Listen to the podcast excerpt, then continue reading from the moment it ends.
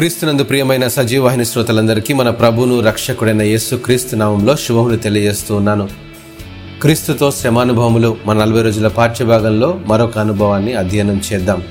నా చుట్టుపక్కల ఇంత అన్యాయం జరిగిపోయిందే ఎందుకు మనకి కష్టాలు? నిజంగా అసలు దేవుడున్నాడా? ఉంటే నాకు ఎందుకు కనబడట్లేదు అంటూ తనకు తగిన రీతిలో ఈ పని జరగాలి? దేవుడు నాకు ఇక్కడ ఇప్పుడే కనబడాలి? ఇటువంటి ప్రశ్నలు అనేక మంది క్రైస్తవేతరులు మనల్ని అడిగినప్పుడు ఎంతో ప్రయత్నించి సమాధానం ఇస్తే తిరిగి కాలికి మెడకు ముడేస్తారే కానీ అర్థం చేసుకోలేరు. ఎందుకంటారు? నన్ను అడిగితే క్రీస్తును గూర్చి చెప్పడం కంటే క్రీస్తును మన జీవితాల ద్వారా చూపించగలిగితేనే ఈ ప్రశ్నలకు సమాధానం చెప్పగలం. అది అంత సులువైన సమాధానం కాదు. అలా అని కష్టమేమీ కాదు. క్రైస్తవ్యత్వం మన నడవడి ప్రార్థన మన జీవన శైలి రక్షణ మన అనుభవం ఎప్పుడైతే కలిగి ఉంటామో అప్పుడే క్రీస్తులో సంపూర్ణంగా రూపాంతరం చెందిన జీవితాలుగా మారుతాయి.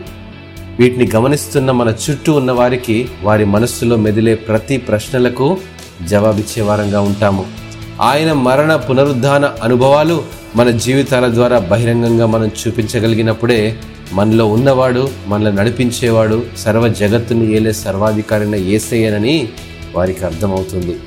అనేక గ్రామాలు సువార్త ప్రకటించినటువంటి నా యొక్క వ్యక్తిగత అనుభవంలో నేను ప్రకటించిన సిద్ధాంతం ఒకటే ట్రై జీసస్ ఏసయ్యను ఒకసారి రుచి చూడు.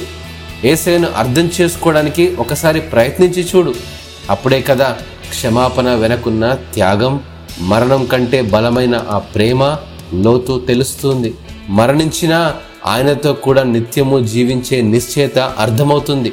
ఇది గ్రహించగలిగిన జీవితాల్లో ఎల్లప్పుడూ సంతోషమే కదా? శ్రమలతో కూడిన ప్రతి శిలువ శ్రమానుభవాలను మనం అనుభవించినప్పుడే మనతో ఉన్న వారికి వివరించగలం.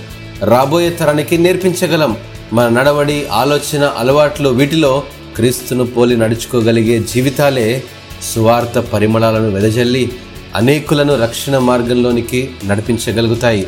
ఈ అనుభవమే సిలువలో క్రీస్తు శ్రమ పొందుతున్నప్పుడు అనేక ఆత్మలను రక్షించాలని తన ప్రాణాన్ని సైతం మన కోసం పణంగా పెడుతూ ఆయన పలికిన ఐదవ మాట దప్పిగొనుచున్నాను అనే మాటకు అర్థం. దేవుడు ఈ వాక్యమును ఆశీర్వదించినగాక. ఆమెను.